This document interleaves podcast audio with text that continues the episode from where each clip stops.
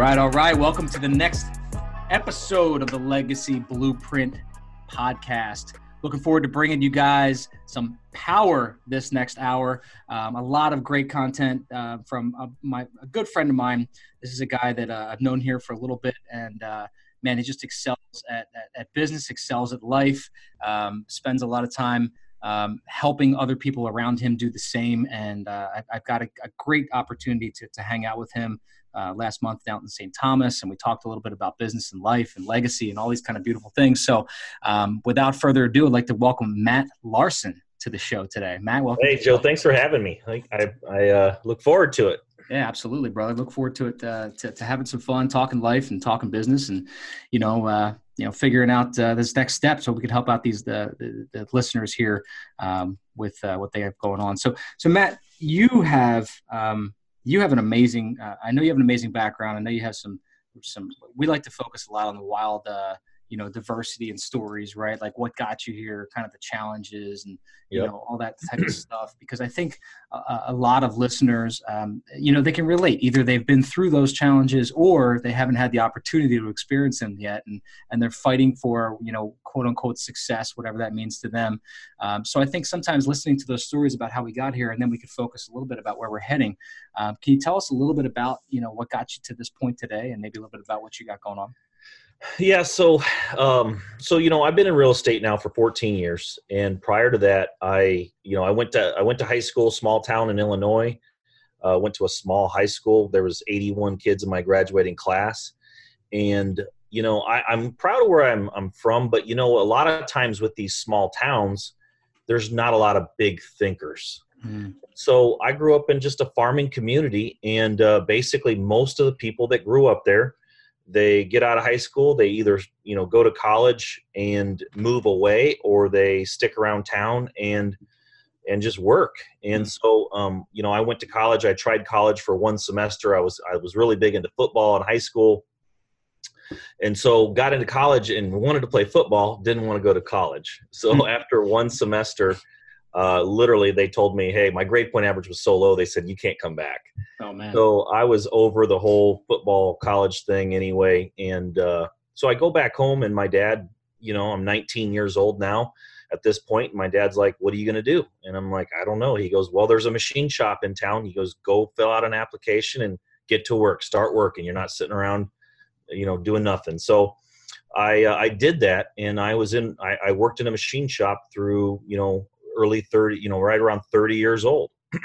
mm. So from 19 to 30, I, you know, went to work in the dark, usually in the morning at 6 a.m., got done at the dark. We worked, we worked mandatory 12 hour shifts. I stood on hard concrete all day. And, uh, you know, that was kind of my life. And I never really, I never understood an opportunity to make money. I didn't yeah. know that um, somebody could start a business and make money. It just never crossed my mind. Nobody I knew talked about that type of thing. And you know, you get you just get a job. So I, I was dating this girl. I'd been with this girl for about four years, and uh, you know, the the ultimate you know thing happened. And she came to me one day and says, "Hey, I want to break up." She's like, "I I want to date somebody with status. Mm. I want to date somebody that makes money." Mm. And at that point, that was the first time in my life that I started thinking about money like why how do you make money? And all of a sudden i'm thinking i gotta i don't know how to make money but i was looking around for some way to make money and i just knew that um, i had to kind of just figure it out. So i was up late one night and li- literally stressed out and uh, an infomercial comes on tv and uh, it was how to make money with real estate. You know it was a 35 36 dollar book and I bought that book, read it, and I was so convinced after reading this book that I could do real estate. There wasn't, I was naive enough to think that I could do it. Mm. I had, at that point, I lived in a very small apartment. I paid $275 a month for rent. Um, I'd never bought a house for myself, and neither had my parents. Mm. Uh, my parents grew up saying, don't ever buy a house you'll never you'll never live to pay it off always rent because if something breaks you can uh you know you somebody else has to has to fix it wow so so all of a sudden I um, I need to make money. I, I read this real estate book, and at that time, I had about seven hundred bucks in my bank account, my life savings, but I had about twenty thousand dollars worth of credit card debt. Mm. It was an amount that was not. I had no plan to pay it off. It was impossible. So, but I now had this real estate information, and I started doing everything that it said to do and within about three years time i had built up a portfolio of rental properties that was paying me about $5000 a month in net cash flow every month and i left my job and uh, from that that was now we're you know from that point it was 2005 when i got the book 2008 i left my job and went full-time into real estate man I love that. There's so many, so many good takeaways in there. I want to kind of dissect that for a, for a second before we kind of move forward, right? So, you know, first of all, a lot of our listeners are in that kind of same spot, right, where they feel like it's either their environment that's holding them back, the opportunity out there doesn't belong to them, or you know, a lot of times, and this this happens more frequently than a lot of us think, it's our own closest friends family parents. It's our environment that we grew up in and and the people around us saying you can't do that. Don't don't do this thing. Go get a job at a machine shop. And they they mean it from a place right. of love right? Mm-hmm. like they're not like your dad didn't purposely say i'm gonna have a i'm gonna have a kid that works in the machine shop and that's gonna be his life and i'm right. He did that because he thought that was the best thing for you, right? Yep. So sometimes to be able to crack that mold and decide like enough is enough, I'm gonna do something different. I'm not gonna be like everybody around me. That that that alone, you know, I mean, that's it's not hereditary, man. I mean, we have to learn those things and, and we have to take those risks on ourselves, right? So it's it's interesting. Yeah, for sure. You know, one of the th- you know, and it's tough. That's a tough transition. Yeah. You're you're not overcoming financial uh disadvantages only you're you're overcoming mental disadvantages mm-hmm. for your entire life. Since you're a little kid you've grown up with that mindset. And all you know when we were when we were young we, we i grew up in a poor family. And when we were young i we would my dad for for our entertainment we didn't we didn't go to restaurants we didn't eat out we didn't go to fair you know we just didn't spend money because there wasn't any money to spend. So one of my routines for my growing up was every sunday we'd all hop in the car and we'd drive. My parents would drive us around and we'd look at houses, look at stuff, you know, drive by stuff.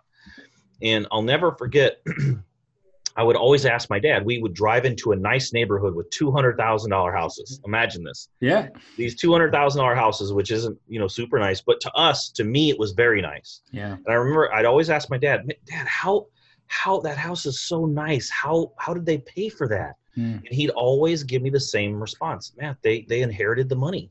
Wow. That was there was there was never any talk of well, you know, they started a business, took risks, saved up. That that didn't exist in my dad's mind, so mm. he couldn't share that with me. Yeah. So yes, I mean, so for me, um, I remember before I bought the book and started really diving into real estate, one of my friends came over to my apartment one day and he's like, "Hey, I'm going to buy a house to live in."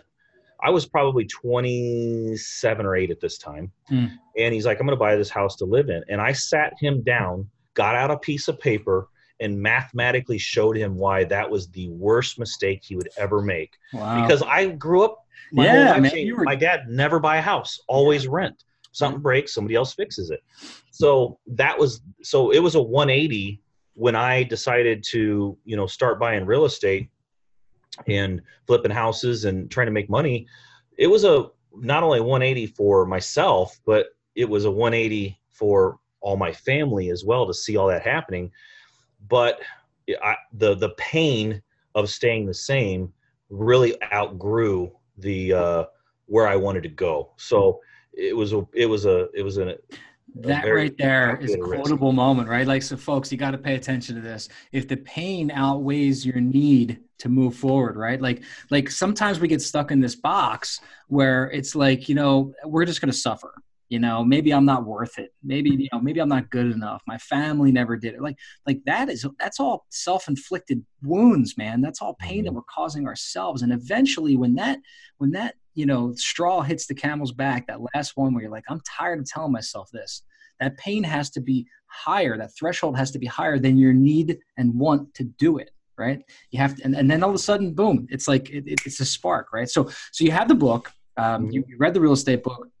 What what helped you take action? If you can remember this this first piece right? You read the book. What was that first couple steps? Because again a lot of people they want to do something different they want to start a side hustle they they, they have well meanings you know to do things but then they wake up 10 years later and they're still in that stagnant place right so what was that first action i think i think really what it was was i i was i was almost to the point where it was a an obsession with I want to prove my girlfriend wrong. Yeah. And I knew there was risks and I knew, hey, what if I mess this thing up and what if I lose money? Okay. Well, how much worse of a situation could I be in if that happened? Yeah. So I think that's really what it was. It was for one, I was naive enough to believe everything that was written. Now, keep in mind, I'd never read in my entire life at this point, I'm 30 years old. I had never read a self help book. I didn't even know a self help section in a mm-hmm. library or a bookstore even existed. So for me, there wasn't anything to compare it against. I just, okay, here's a book. There's a guy on TV. He's got flashy cars. He looks young.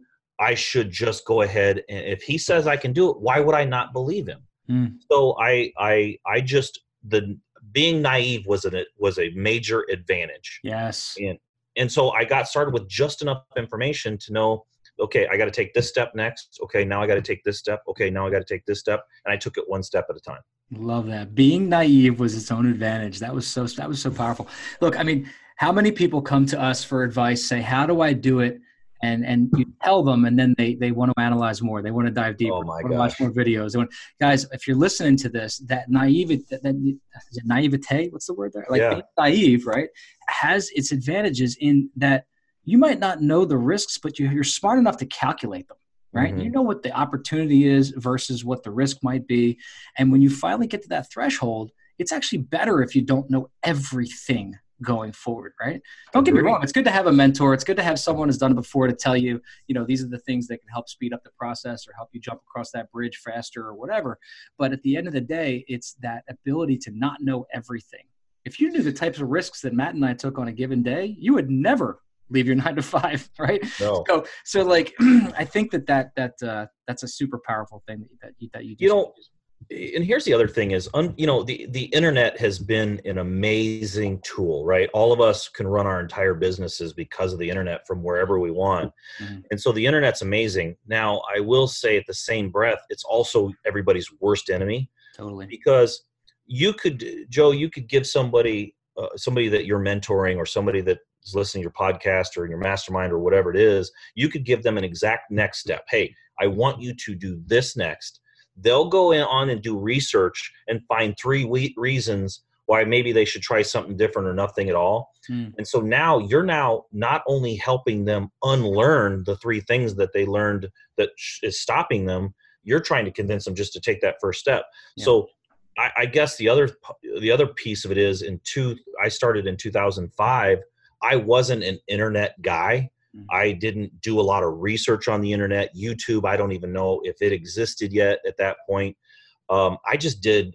The book said to do this. This is what I did next. Yeah. Too many people nowadays are too smart for their own good. Mm. You give them some information, they stop themselves by doing research and like, okay, now, you know, Matt just or Joe just told me to do this, but I just found something else I should probably try. Yeah. It's that blind faith, right? It's like it's mm-hmm. like finding the opportunity and knowing that someone has gotten to that level that you want to get to. And you know, I, I did this when we first, uh, you know, we're Matt and I are in the same mastermind for a lot of people um, that are listening here and didn't, you know, don't know that. And I talk about the mastermind stuff a lot. And uh, my mentor, our mentor, you know, I've been with him for six, seven years now. And, and the first couple years, he would say, "You should do this," and then we, I'd get on the phone with him a week later, like, "Did you do it?" Yeah, yeah, I'm going to do it. And then six weeks later, yeah, did you do it? No, yeah, I'm gonna do it. And then six months later, I would do it and go, damn, that worked. Why did I, why did I do it the day he did? Now it's like, he yeah. can tell me to jump off a bridge and I'm jumping, pointing in the right direction. Right. Like, I think sometimes it takes some time to matriculate, but at the end of the day, you got to find people who have blazed the trail before and then yeah. emulate. You know, they've already created the art. All you got to do is replicate the art and go after yeah. it the speed they have all the speed i mean you, you're basically when you tap into what they know you're tapping into a super highway. You like you don't have to you don't have to stop at every stop sign, look around. You're just going. You're right there. And that that's another thing too. Is is um, you know I, I think everybody has something they're good at. Every single human being has a unique ability that makes them special, something that they they're good at. And mine happened to be when, when somebody tells me to do something, I do it. If yeah. I if I have a mentor in my life and they say, Matt, go do this, I do it. And I typically don't wait around. I take action pretty mm-hmm. fast. And maybe that, you know, I, I, I in high school, I had a, I graduated with a 2.55 GPA. I didn't do, I barely even like on my, when I took the ACT test for college, I got a 19 on my ACT, which is basically just a couple of points above just getting your name right. Mm. And so I've never been gifted with a ton of, you know, massive brain power, but I've been disciplined enough to when a mentor steps into my life, I and they say to do something, I do it. So that's a big thing that I a lot of people could be further along. I mean, I'm sure Joe, you've probably helped just you know so many people throughout your years become very very successful. There's probably a few people out there that you're you're frustrated with because I know it's this way with me. I've helped them and helped them. They've asked me questions, go do this, and they just never do the work yeah. because they get in their own way and they're just they have a better idea hundred percent. I mean, you got to take the advice that's given again from the from the people that that, you, that you're emulating. I, and I know you've given and taken tons of advice, uh, you know, in the last decade plus. Uh, Matt, what do you, what do you what do you think is some of the worst advice you've heard? Because you hear you hear these gurus now talking about, you know, there's 22 year olds they're out there they're preaching and teaching. There's nothing wrong with that if they're massively successful, but the, the fact is most most of them aren't, right? right. And so what's some of the bad advice that you hear given in your industry right now that you're maybe maybe the gurus maybe somebody saw on social or something like that well first of all um, you know one of the worst things that's that's tripping people up right now is they fall into the hey i'm gonna i'm gonna make all this money really really fast and then i'm gonna go out and buy really expensive cars and dinners and vacations and all this. And you know there might be a few special people out there that that's worked amazing for but for the average person getting started you know you go out there and do real estate and make money. Take that money and reinvest it back into your company mainly marketing. So yes of course you should treat yourself to you know take 20% of it or something or 30% of it and you know buy something nice something that motivates you something that rewards you for your hard work.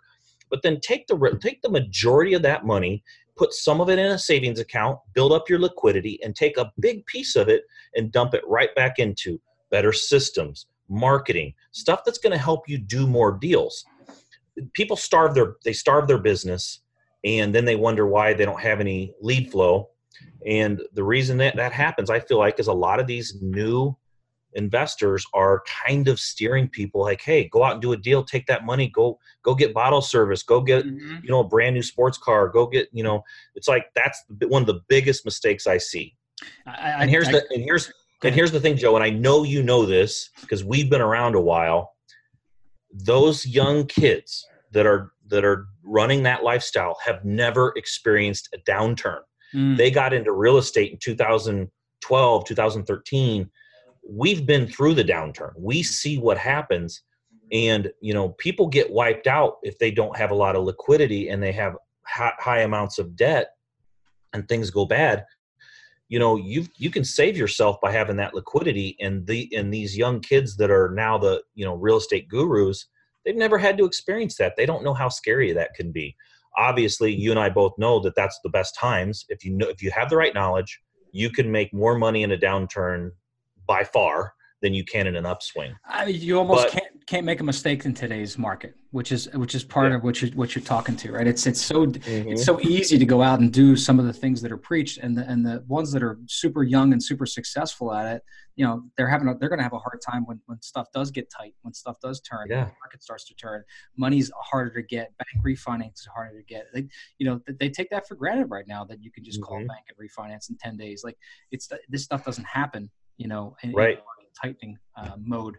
And, and, to talk to the to the car thing for a second, it's really interesting, man. I've been watching this play out over the last decade plus doing this. It's like, you know, the the guys that are out there selling on the Lamborghini and the Ferrari, right? It's like I, I, don't know what the percentage is, but it, it's pretty damn high that they're that mm-hmm. afford that vehicle, right? And it's like the guys right. that are super successful, like we know, there's a few of them that do have the Lambos and the Ferraris and stuff like that. It's like I, we, we have a guy that's we're friends with and he had to convince himself yep. to buy that car in the last six or eight months right because yep. he finally level he reached a level of success and he'd done all the reinvestment back in the business all the growth all the ups all the downs perfected his craft made tons of cash reserves was at the level where he could have paid cash for the car and he and, and he like self you know um, self-limiting belief is like I don't I shouldn't drive that car. I don't yep. deserve that car yet, right? Like the real yep. action takers and the motivators and the money makers out there in the world, you know, generally aren't taking pictures in front of their Lambo, right?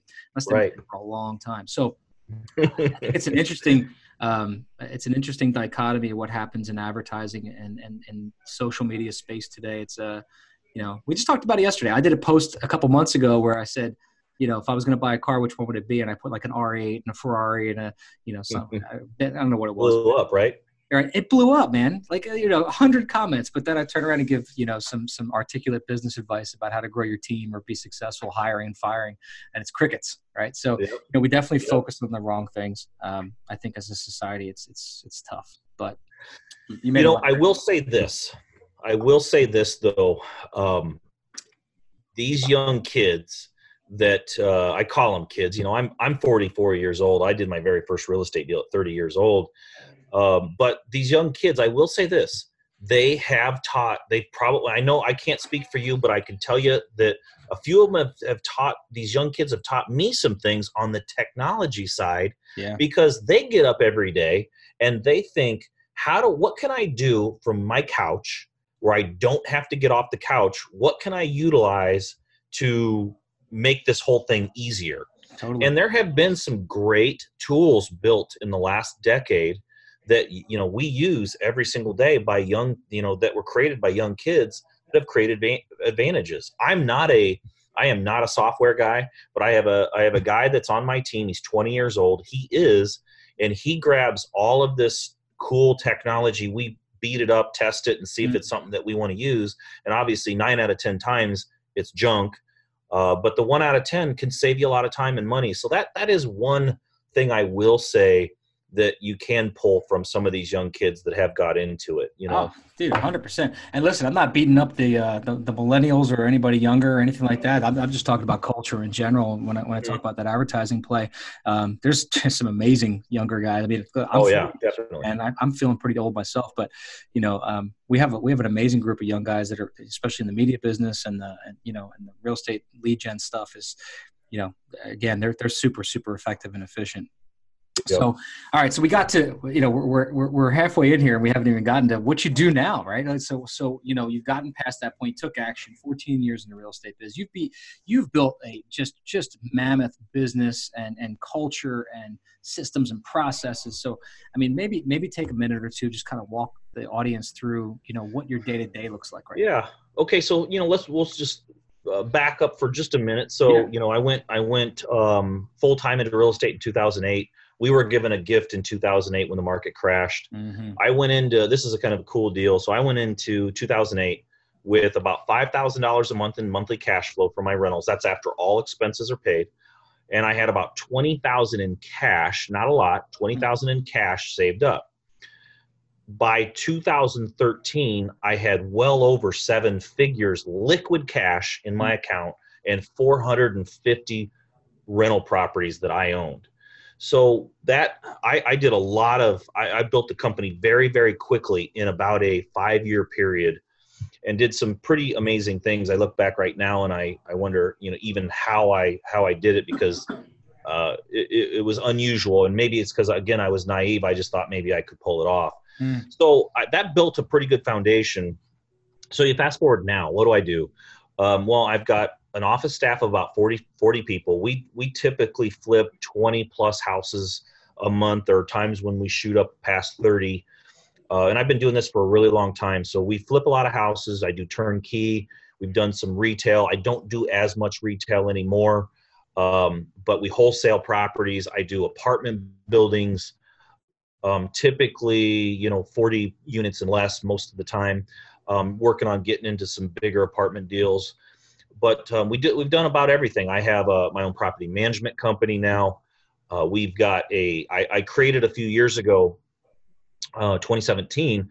I had this idea of bringing. I was you know going to Lowe's, buying my materials for my rehabs, and I was paying about the same price for materials as the average guy walking in off the street that was just remodeling his own kitchen yeah. you know once every 10 years. I'm i'm basically buying materials for the same price. Mm-hmm. so i i went to the store manager and uh, i uh, talked and i was in there all the time and and so they knew me really well. And um, i went to the store manager and just said hey uh, well first of all it was 2016 had just finished. It was early 2017 in january. And he goes matt you've you've had you had a really good last year. And uh, he said you spent 2.2 million dollars here in my store mm. so i um, so i went to him and said hey so he, how much what kind of volume does your store do well we do about 22 million a year so i was 10% of his business in that one low store yeah so i went to uh, him and I said hey can we sit down and like maybe discuss pricing i mean i'm 10% of your your sales maybe you know I'd like to get a better deal. And he goes, no, Matt, that's not needed. We give you the best price every single day. It's our everyday lowest price. so I said, well, wait a minute here. So I went back to my team and uh, I was kind of irritated. You know, I'm I'm working off a volume. I do a lot of houses, and I went back to my team and said, "Hey, I got an idea. What what if we, in case I'm crazy, what if we leased a small warehouse, built some shelves, took our 2.2 million dollars in spend and pushed it out to all these different vendors and had everybody bid it and just say, hey, we'll buy $100,000 worth of materials right out of the gate if you can give us a better deal. And so I took a girl that was working in my bookkeeping. I rented this 3,500 square foot building uh, in Davenport, and I got a carpenter, one of our carpenters, and said, just go build some shelves by out of two by fours and plywood. So we built up some shelves took her had she started bidding out the whole thing and uh, the next thing we know i get her started i leave and i'm off to do my own thing again so anyway i um i come back a week like a month later she had bid all the products she was bringing products in and she's like i said is it working what what are you seeing and she said matt we're saving $40,000 a month right now Wow. We're, we're getting products anywhere, you know, up to 40% off of what we were paying. Sure. So I'm like, but but she's like, we don't have any more room. Like it, like we're busting at the seams. There's no room left. I I've only brought 400 SKUs in, and we have you know we use 2,400 SKUs, and um, so it's 2,400 different products. So I'm like, she's like, we need more room. So I'm thinking, okay, this is working. I'm I'm I'm renting a place for thirteen hundred a month. It was a one year lease. I, I I literally walked away from the building, paid out my lease. We bought another building down the street, literally within a few blocks, eighteen thousand square feet. So what I did was really made it big. I mean, so we bring in we bring in you know 2,400 SKUs. We've got a mini Lowe's built we built our own online store, our own barcoding system. Everything coordinates through Podio. Mm-hmm. So everything runs through Podio, QuickBooks, and our online store. And it's a very unique system that we built from zero. Mm. Uh, and uh, it saves us, you know, we're probably saving close to a million dollars a year just from that one piece. Mm. And, you know, it really, that doesn't really exist around the nation. I've, I didn't know that what I was building was really unique until people started stopping by and seeing it uh, and saying, you know, like I would have vendors come, national vendors that have been everywhere, come to my warehouse and they're like, I just have never seen anything like this before. so it's got a little bit of uh, a little bit of fame around uh, around the area now. But um, uh, so that was one thing that we did that saved me a lot of money. Um, and part of the cool stuff that we're doing. So it gives us an advantage. So when we when I go buy a house, I'm buying them. I mean, materials we're getting so cheap now that it's almost not even a factor in in the whole process. Yeah. The other cool thing is by having aware, you know, I did 20 houses a month for years and years and years. But when you would when you would quote a contractor to bid a project and you would tell them, "Hey, you know, make sure you give me a good deal. I'm doing 20 houses a month, you know, mm-hmm. and I'll, I'll give you a lot of work." they couldn't see the 20 houses a month, so it didn't really register with them. But when they walked into my 18,000 square foot warehouse, mini Lowe's, all of a sudden they're looking around, they're like, whoa, okay, this guy's serious. I got to come in here with my best price. So what I didn't see coming was the labor dropping way down as well. Mm. So you know, we just we're just very creative. Um, we try to implement technology wherever we can, and uh, and so our focus. So if you fast forward even further, um, I went from working, you know, probably only a year ago, I was working 80 hours a week. And, uh, you know, one of the benefits of the masterminds and always learning. I mean, I'm very, very big on paying for speed. Mm. Uh, in 2019, I spent $90,000 just on my own education through masterminds and learning and hiring people and hiring mentors, one day trainings. And so um, I went from 80 hours a week to five. And that's a legit five. I mean, some people talk like hey they're not they're they're running an automated business. Mine's truly is automated. It may not even be five hours. Yeah. It's that low. And so and that's without a reduction in the number of deals we're doing. We're still we're still doing the same amount of volume.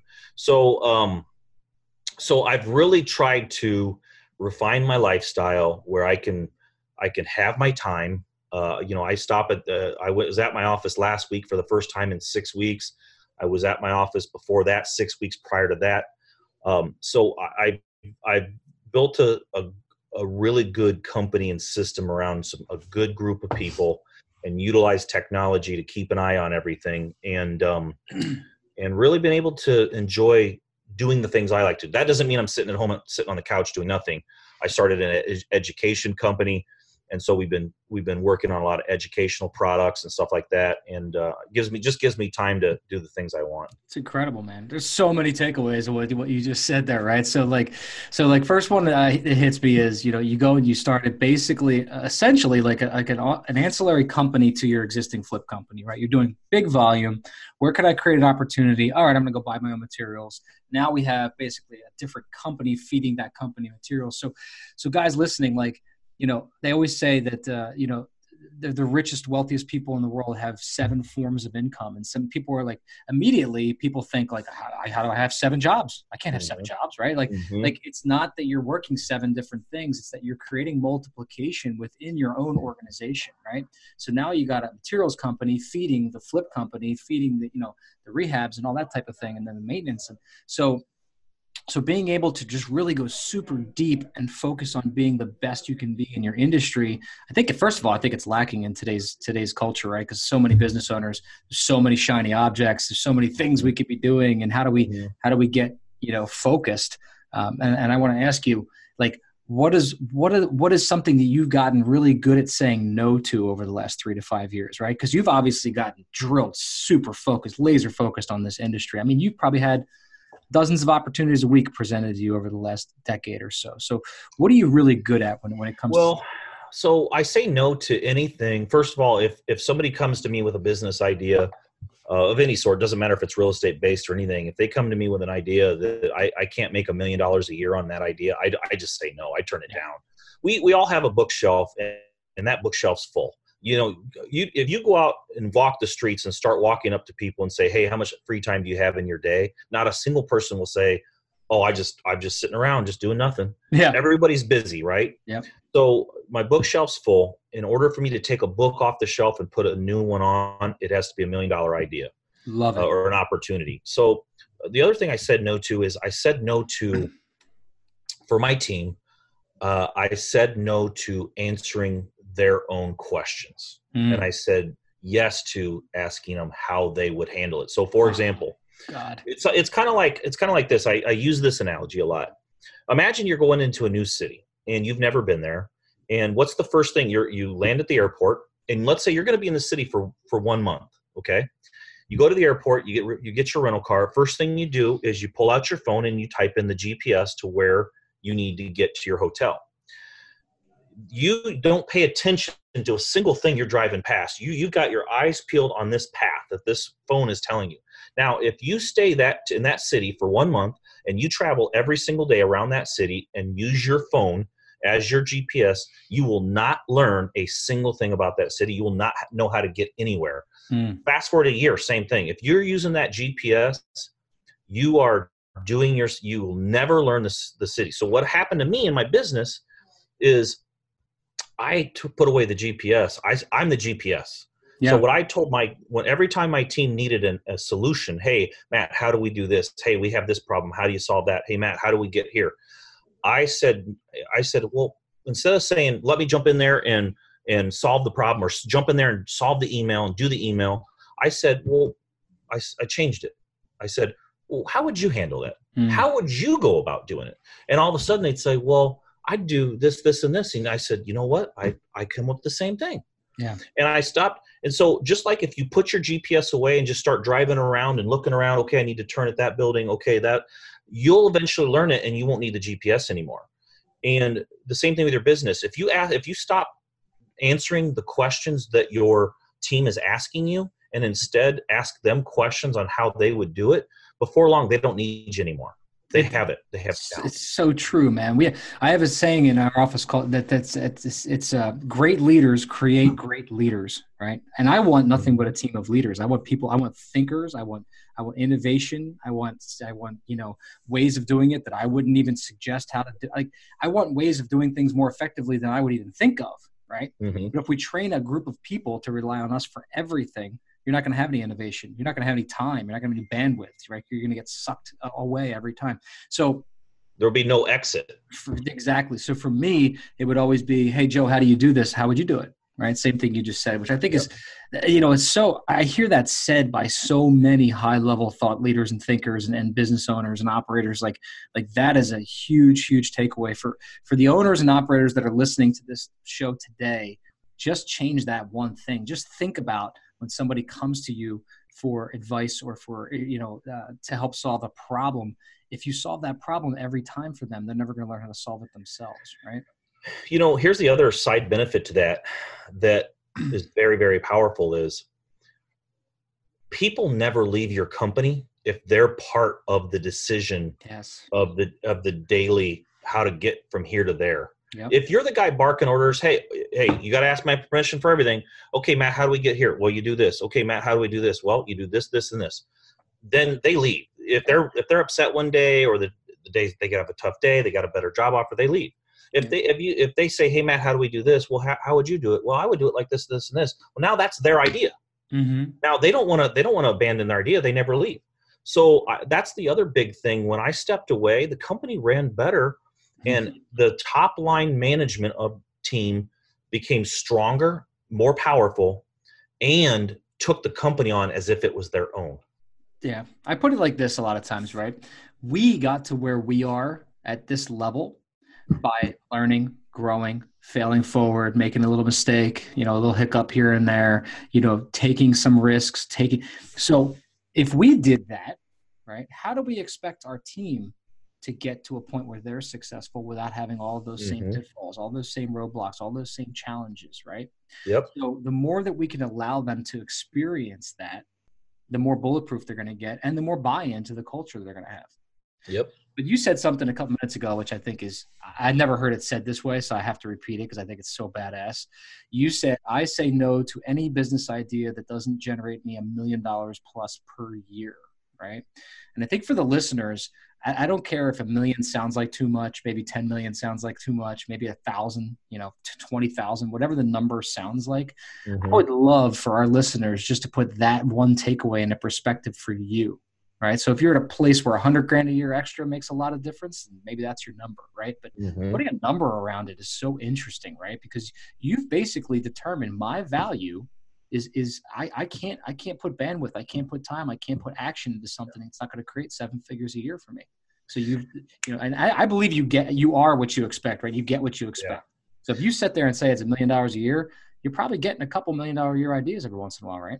Absolutely, and and you just hit on a good point. It doesn't have to be a million bucks. It can no. be a hundred thousand. C- correct. Here, here's the thing: is the guy, the guy. There's too many shiny objects. You know, mm-hmm. the guy that's um do it that made a lot of money in real estate. Let's say your listeners are five years down the road and they're making just a ton of money. The, next, the, the problem that all of us go through is we'll say, okay, I got this pile of cash over here.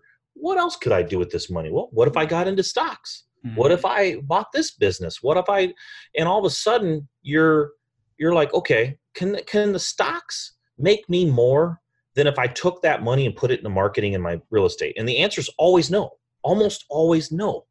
and so that's that's the that's the that's the the test Hmm. if you if you have a pile of cash and if you do this right you'll have a pile of cash if you took that cash and put it into anything other than your real estate business and it can't produce you what the real estate's producing you and remember it's the one that created the pile of cash Mm. don't do it Yeah. do not waste your time i i took i'll t- use an example. I this was probably 2014 i had just a mountain of cash and i just you know i was just busy looking at all all kinds of different stuff to buy. And i'll never forget i decided one day i need to be a stock market guy because you know what? I'm this genius in real estate and i you know i bet the stock market's easy. Yeah. so i go to the i go to morgan stanley. The top guys in morgan stanley and i just said hey just pick one stock one thing that i i need to buy that i can make a lot of money on. Oh matt you want to buy this stock. It's amazing it's going up and it's got these amazing dividends. So i put $50000 into it and uh, two weeks later it was 35000 my 50000 turned into 35000 i go back to him Sounds i'm like like you guys are morgan stanley. Are you sure that this is the stock to buy Yeah. matt matt matt don't worry about it. Just had a small dip but the dividends are amazing. So i said okay fine i'll say keep it there. Two weeks later it's at now it's at 25000 so i went from 50000 to 25000 in a month. And i went back to him are you guys sure? Like you guys have the most powerful tools on the planet. Are you sure that you have one stock to pick? This is it. Yep yep yep. Don't worry it's coming back and it's got amazing dividends. Two weeks after that the stock dropped even further and it dropped so far that they took the the company took away the dividends now i have a stock worth $20000 and no dividends I sold it, and I realized at that point that you know what, even for this, maybe there's people out there making a lot of money in stocks. I personally don't see that, um, and I'm connected to a lot of pretty wealthy people. Um, but even that to that case, if if the top people in the world that have access to the top software, the, the top analyst, if they can't get that right, there is no way Mm. I'm taking my time that's making me this pile of cash in real estate and diverting my attention into something different. I just not happening. learn to stay in your lane. Learn to do what you're really really good at. Yeah. I mean for years that my biggest uh, i'm going to add this million dollar a month uh, or million dollar uh, a year uh, income level. I love that. I would always think of opportunities as how much time and physical effort do i need to put into right? Because my unique ability is really consulting on things and, and creating an idea generation and creating problems like like solutions for for high level problems like i know that's what i'm great at right so Mhm. like if I had to do into a new industry that was going to take up 30 hours a week of my time, right? And I knew it was going to be a lot of manual entry, Mm. data, whatever. Like I stay away from stuff like that. But I like the, the, the number level you added to it. Um, and I think it's something that's very interesting, again, as a takeaway for the listeners is figure out when you guys have these shiny objects. Maybe it's a side hustle. Maybe it's an additional uh, revenue stream and you're already an owner operator and you're just looking for a different niche or something like that again, setting parameters is just the same as setting goals. I think if you have those right parameters in place, you're going to end up getting a lot more of what you what you think uh, your time is Yeah. worth. Right.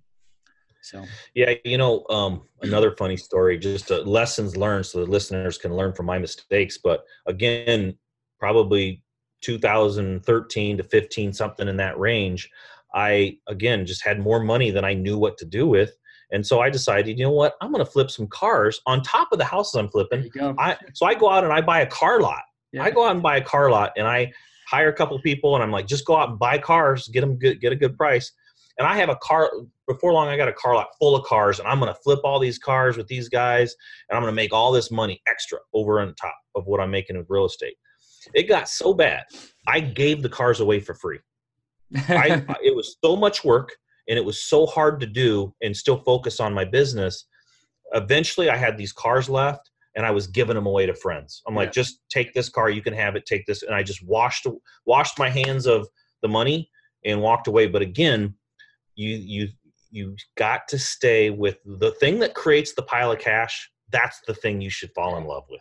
I think we're all action takers and doers at a certain level, and I think a lot of people listening to this are going to say, "Oh, well, you guys, you know, did a lot of did a lot of random shit that didn't that didn't end up panning out or making you money. So what's going to keep me from doing it?" And I think that the takeaway here is like, look, I think all of us as as um, uh, visionaries with a lot of great ideas constantly. You can't stop that, you know, standing yep. in the shower and coming up with 10 new business ideas. Like, like you're gonna do this stuff that me and Matt are talking about inevitably, but the more you can stay trained and focused on what you're great at, you know, our, our mentor talks about this all the time, being bored in your business, you know, like like mm-hmm. great visionaries, man, like they get bored fast. Like sometimes mm-hmm. you just mm-hmm turn on the, the revenue you know uh, faucet and you just start seeing money pour in that's literally boring to you because you don't have any challenges yeah. right? You don't need problems to solve. So i, I think you're going to make these mistakes along the way and, and i think that the, the knowing going into them that if it's really off the beaten path from what i'm really great at you know maybe i should you know dabble in this put my t- put my toes in don't buy the whole car lot maybe flip a few. Right or you know yep. so so i think that uh, that's that's another it's another great potential takeaway there is like you're going to make these mistakes we, we you're yeah. going to have to that, that that's how you learn not to that's how that's how matt's learned that he doesn't want to be a car dealer right and i've bought and i've bought and messed up plenty of businesses in the last couple years you know very similar yeah. that so you know one thing i have found though joe is if you're going to start a second business or a side hustle mm parallel it to what you're already doing. Yes. For for example. You know, um, I got my, you know, as we already discussed, I got my real estate company to uh, to the point where I'm working five hours a week and we're flipping 20 plus houses a month.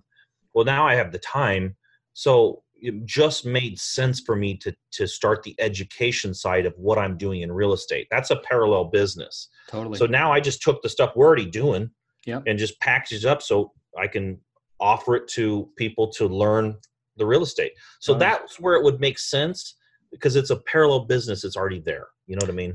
Absolutely. I mean, it's exactly what I do with the wholesale syndicate, right? I got the wholesale team operating. They're doing, they're effective, they're efficient. I'm really not in the space anymore. But when I do trainings with them, it's exactly parallel to helping train our business partners in the syndicate to help them create that consistent, predictable revenue. Yep. So I, I love, I love when you're, you get dialed into something you're so good at. Now you can start to you can start to put pieces together that that, that assimilate to the same product and mm-hmm. service. And now you're you know you're still making the same decisions. You're still in that same industry. You're still an expert at that thing. Um, but you know, again, we're not selling real estate and cars and uh, you know whatever else, right? We're just staying right. Exactly. So, so Matt, I want to respect your time, and we're we're pulling up here at uh, you know 50 minutes or so. A um, couple, you know, ran. You know, we usually do some quick questions at the end um, to try to tie it all together. Um, first one is, and, and these are going to be a little funny, it's a come off a little weird. Just you know, kind of give us your first thoughts, I guess. But um, one of the questions I love to ask people is, if you had two million eyeballs on you right now, like if you had a billboard on the side of the road and you could put a message on it, what kind of message would you want to hear, or would you want heard uh, by an audience of say two million uh, today if you had that opportunity?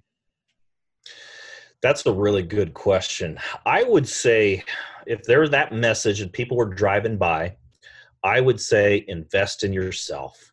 Yeah. Invest in yourself. Invest your time in yourself. Invest your money in yourself. Love that. It's the the best return I've. I mean, real estate.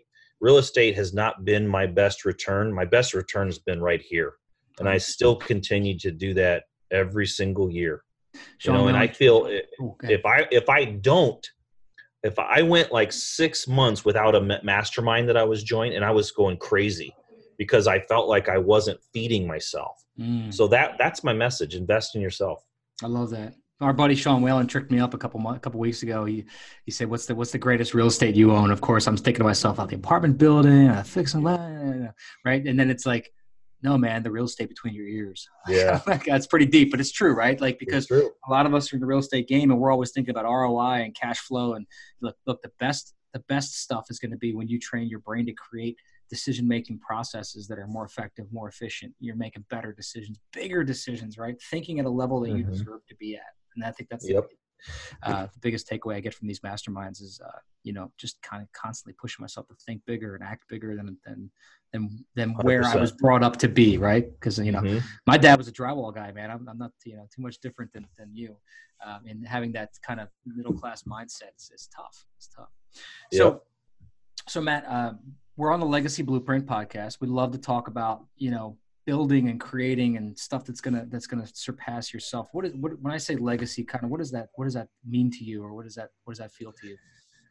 You know, to be honest with you, I don't um, I don't envision myself um, with passing away someday and having you know buildings everywhere, tons and tons of real estate.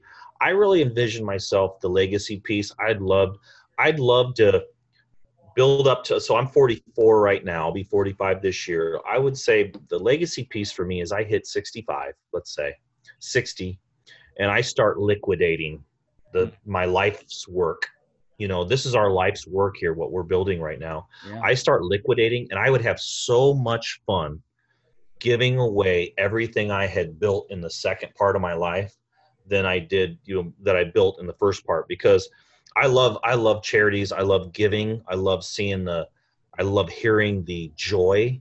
Um, so it, I would love to build it big enough that it would outlive me and that somebody else takes over that charity someday, that charitable arm. I'm not saying create my own charity. I'm saying something that creates the the cash that manages it. Hey, we're going to put money here, here, here, here, and here.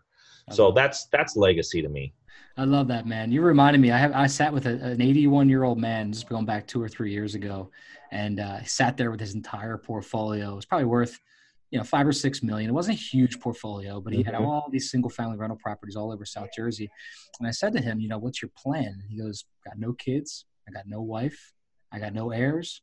He goes, I'm just selling them off one at a time and giving it all away. You know, yeah. like, like he was giving away hundreds and hundreds of thousands of dollars to his main carpenter that worked worked for him. Mm. So he had all these ideas of like things he could do for kids and things he he was a veteran, so he was looking into veterans charities and stuff like yep. that. Man, what an idealistic uh, world! Um, I, I, think it's interesting to be able to create that. So I love that. I love yeah. that answer, man.